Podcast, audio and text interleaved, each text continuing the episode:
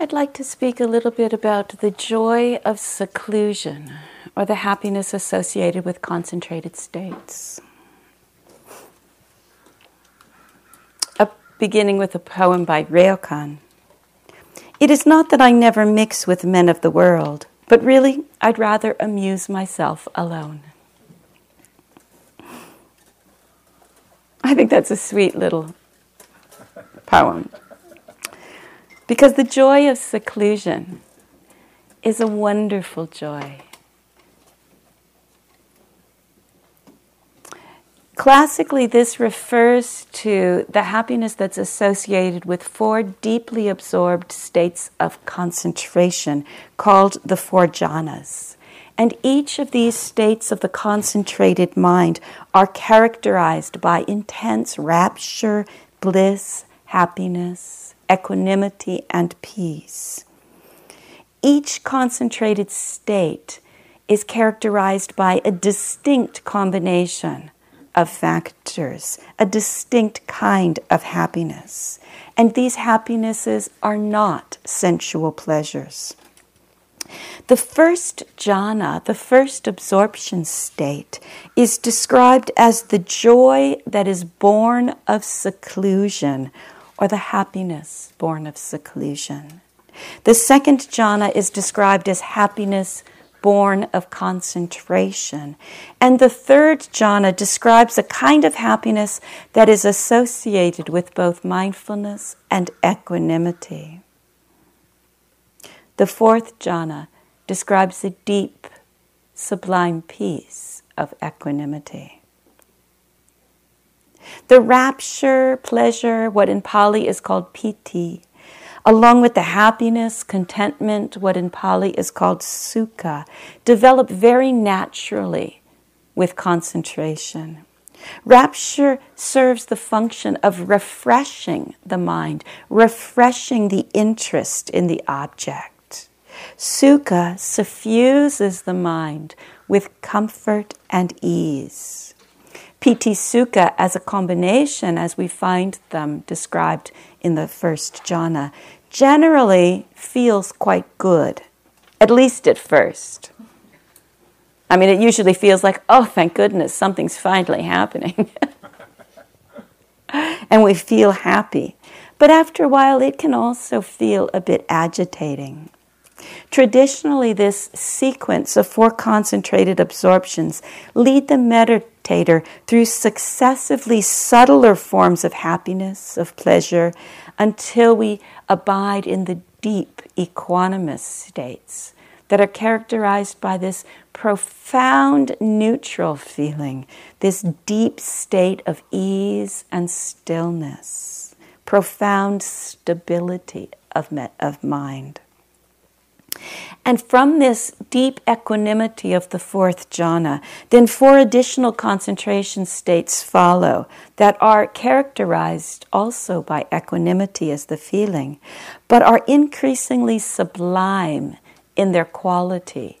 Not because the feeling tone changes, it's still equanimity, but because the object becomes more and more refined, the meditation subject is more refined.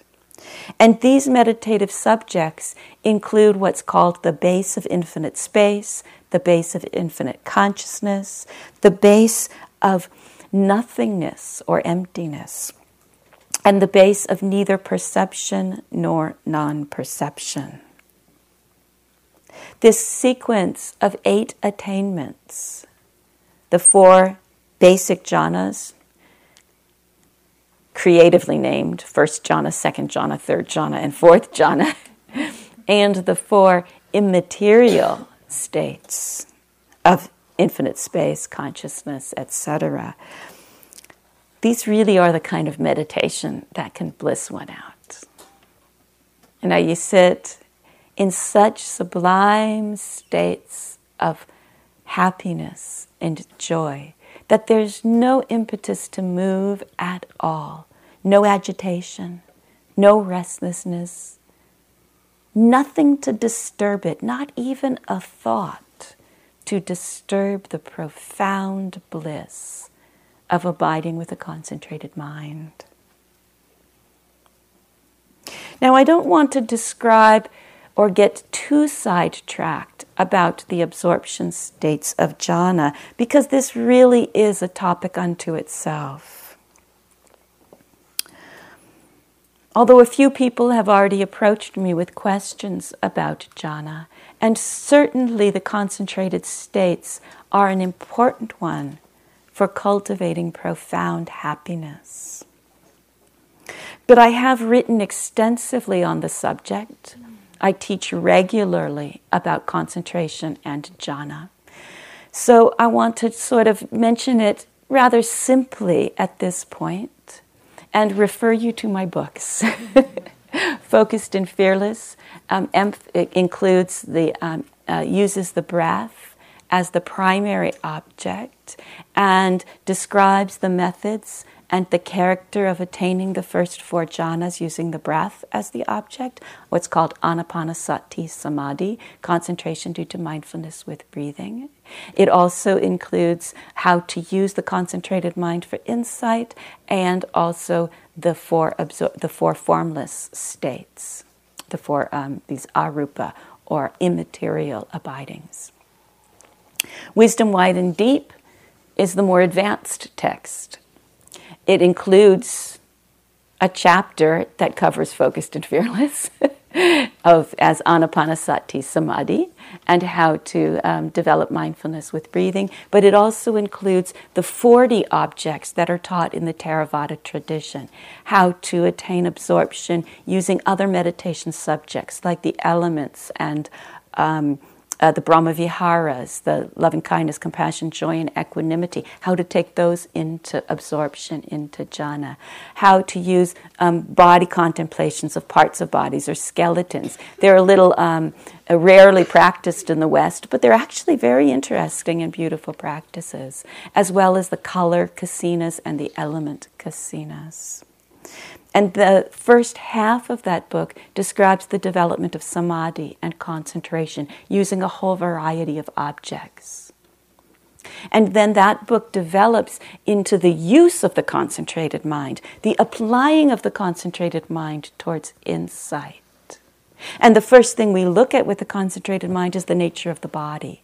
And that book develops how to do um, practices based upon the body of the four elements and how the body um, can be known very clearly with the precision of a deeply concentrated, sharpened, clear, stable mind.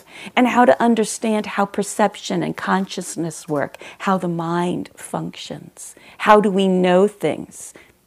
What are called the cognitive processes. Basically, how when a taste impacts the sensitivity in the tongue, how it is known are they, is it a wholesome state, an unwholesome state? How do we cognize things? How do we know things?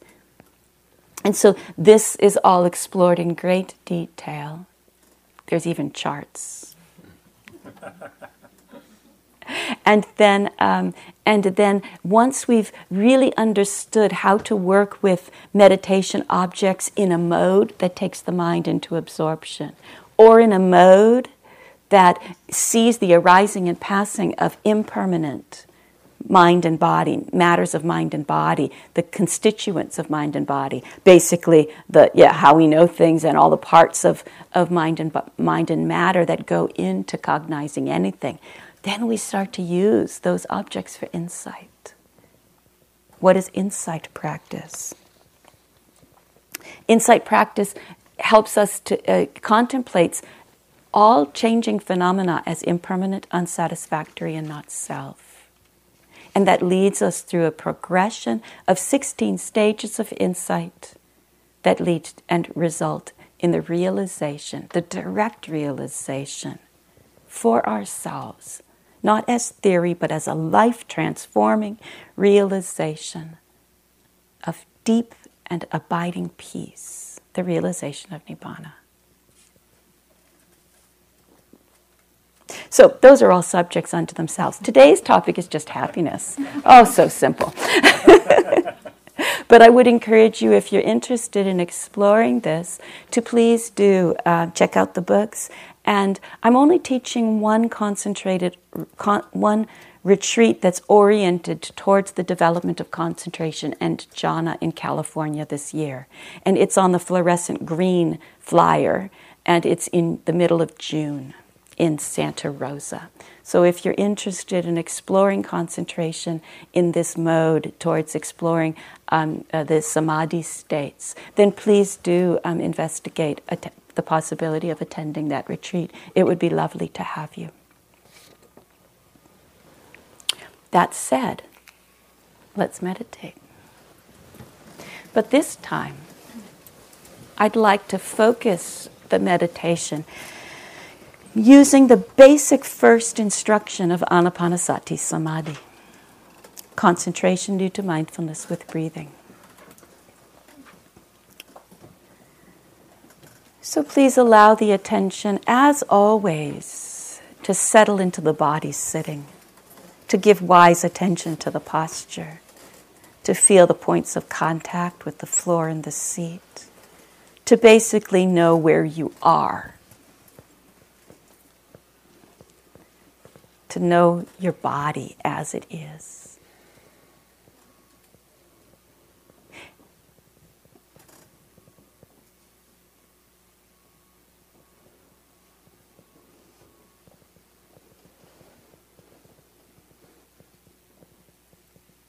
Feel the breath moving in the sitting posture.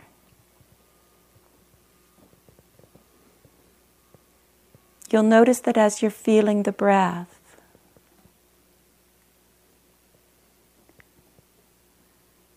you're actually feeling something that is other than breath, aren't you? What do we call the breath there when we're feeling the breath moving in the body? Often it's pressure, tingling movement, hardness, softness, changes of heat and cold, vibration. Often a lot of pressure and pushing as we feel the belly rise or the ribs expand. And the changing sensations as the belly retracts.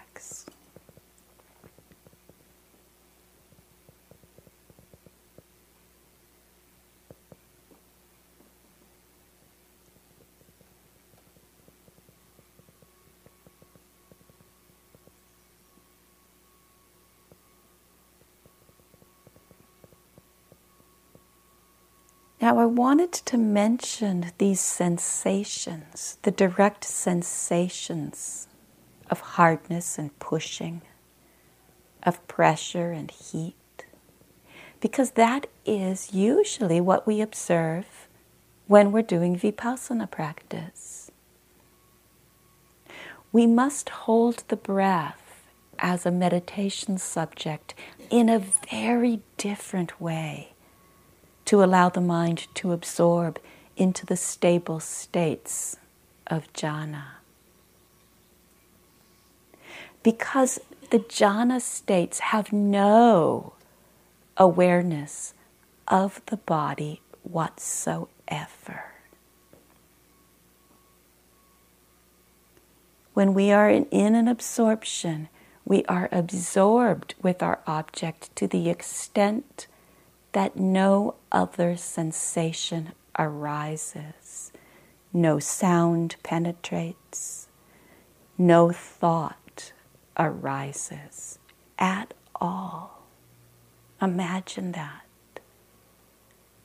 That's why they're so peaceful. That's why they're so pleasant.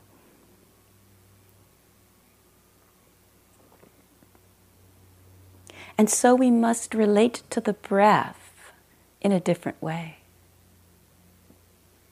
And so, for this meditation, I will encourage you to observe the breath first at the area of the nostrils. Now, for the first few breaths, you might feel the breath there. Again, this sensation is the wind element and will not be the object that we will use for the meditation. But sometimes I think it's helpful to get there It makes us honest. It keeps us honest meditators. Are we really focusing in this area or not? And then we let the attention rest, observing the breath, the basic occurrence of the breath. Perhaps we could say the basic fact of the breath. Just off the body. Not the skin sensations of tingling, not the pressure inside the nostrils, not the flaring of the nostrils on the in and out, not the pushing and pulling of the breath in. No, we let all of those settle and we just bring the attention to know that we are breathing in and we are breathing out. We are mindful of the fact of breathing. And we are directing our attention to the place that this breathing occurs in the area between the nostrils and the upper lip, just off the body.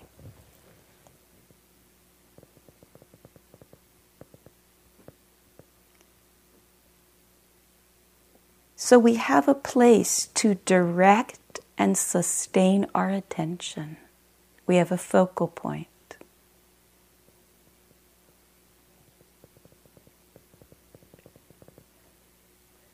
But what we are knowing as the object of the meditation is the basic occurrence of the breath. So we might know the length of the breath, that it's a long breath or a short breath, but we are entirely unconcerned about a tingle, a pressure, a coolness, a heat that might occur in the course of the breath.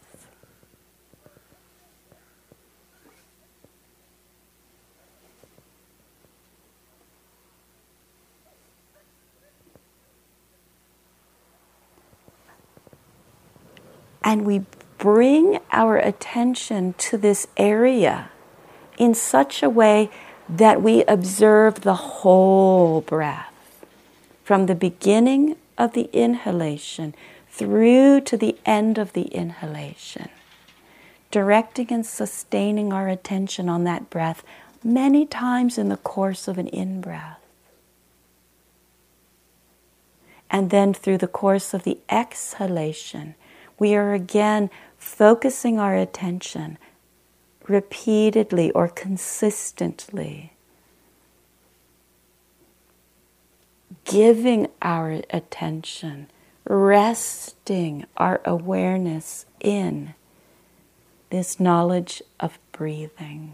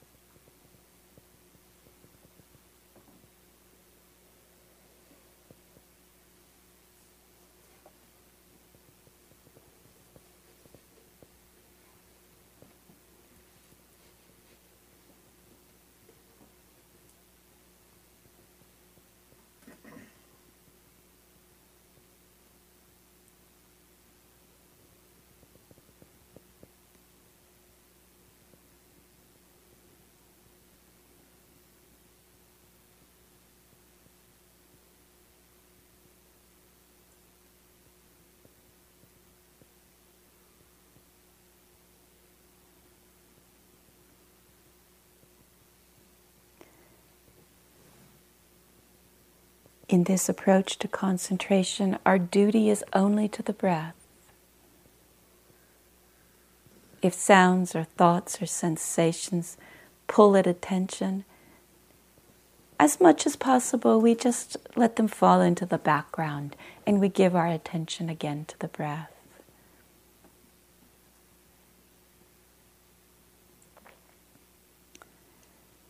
It's likened to being um, an at the a gatekeeper in an ancient city whose duty it is is to be positioned at the gate observing anybody who enters or exits the city gate.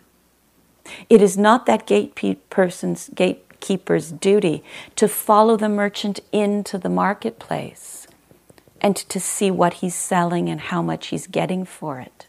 Nor is it that gatekeeper's duty to follow the merchant when they leave the city and go to the next village and find out where they're going to next. It's the gatekeeper's duty to guard the gate and to know everything that enters and exits the city. Similarly, in this approach to meditation, we position our attention at the gate, the nostrils area, the upper lip area, and we observe the breath as it enters and exits the body. But the breath is our object right there. We do not follow the breath into the body to feel how it expands the chest and belly, nor do we follow the breath out and contemplate it as, I don't know, whatever it is, as an external breath. We just observe it occurring just off the body.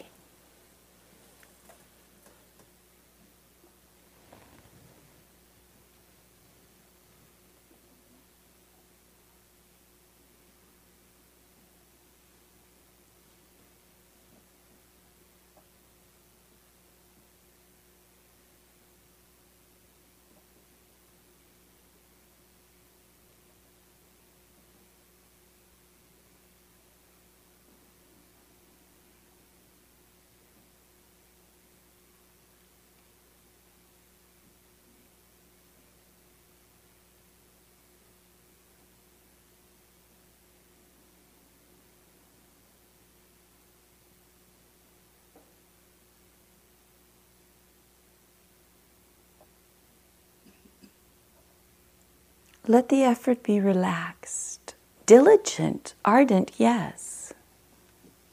Committed to the breath. But we don't need to grab a hold of the breath or force ourselves upon the breath. We simply behold the breath. We let the attention settle into the breath. It's a full but relaxed quality of effort, a profound release into, into the breath as the object.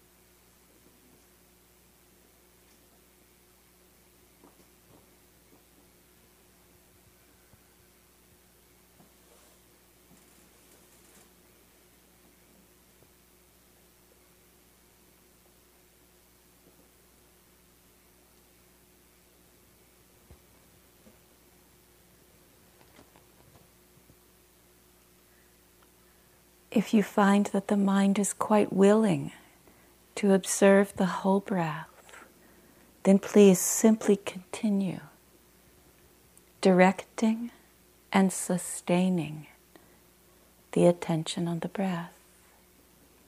Cultivating the, these two jhana factors, the directing of attention, vitakka, and the sustaining of attention, vichara, will develop the capacity to experience these profound states of absorption.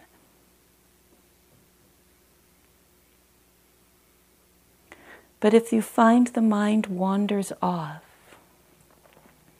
then perhaps a little bit more activity, giving the mind just a little bit of something to do can help. And so the tradition encourages counting of the breaths as a preliminary practice when observing the whole breath is difficult. So we shouldn't always count. But if you find the mind is sluggish at this time of the day or restless, then experiment with a little bit of counting, breathing in and breathing out, directing the attention to the breath at the area between the nostrils and upper lip. And count the breath one. Then breathe in and breathe out, count two.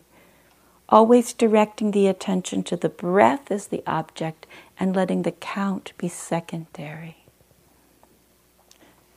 There are many ways to count. I recommend counting from 1 to 10 and then backwards from 10 to 1. Then again from 1 to 10, and then backwards from 10 to 1. By limiting it to 10, if we find ourselves at 13 or 14, we might realize that we lost mindfulness, even though we were still counting. And if we lose mindfulness at two or three, no worries. If we still remember what number we were on, we can pick up there or just begin again at one. It's not a competition, it's just a skillful means to help direct the attention to this experience of breathing. We're learning how to hold a meditation object as simple as the breath with a mind that is steady, that is steadfast, that is stable.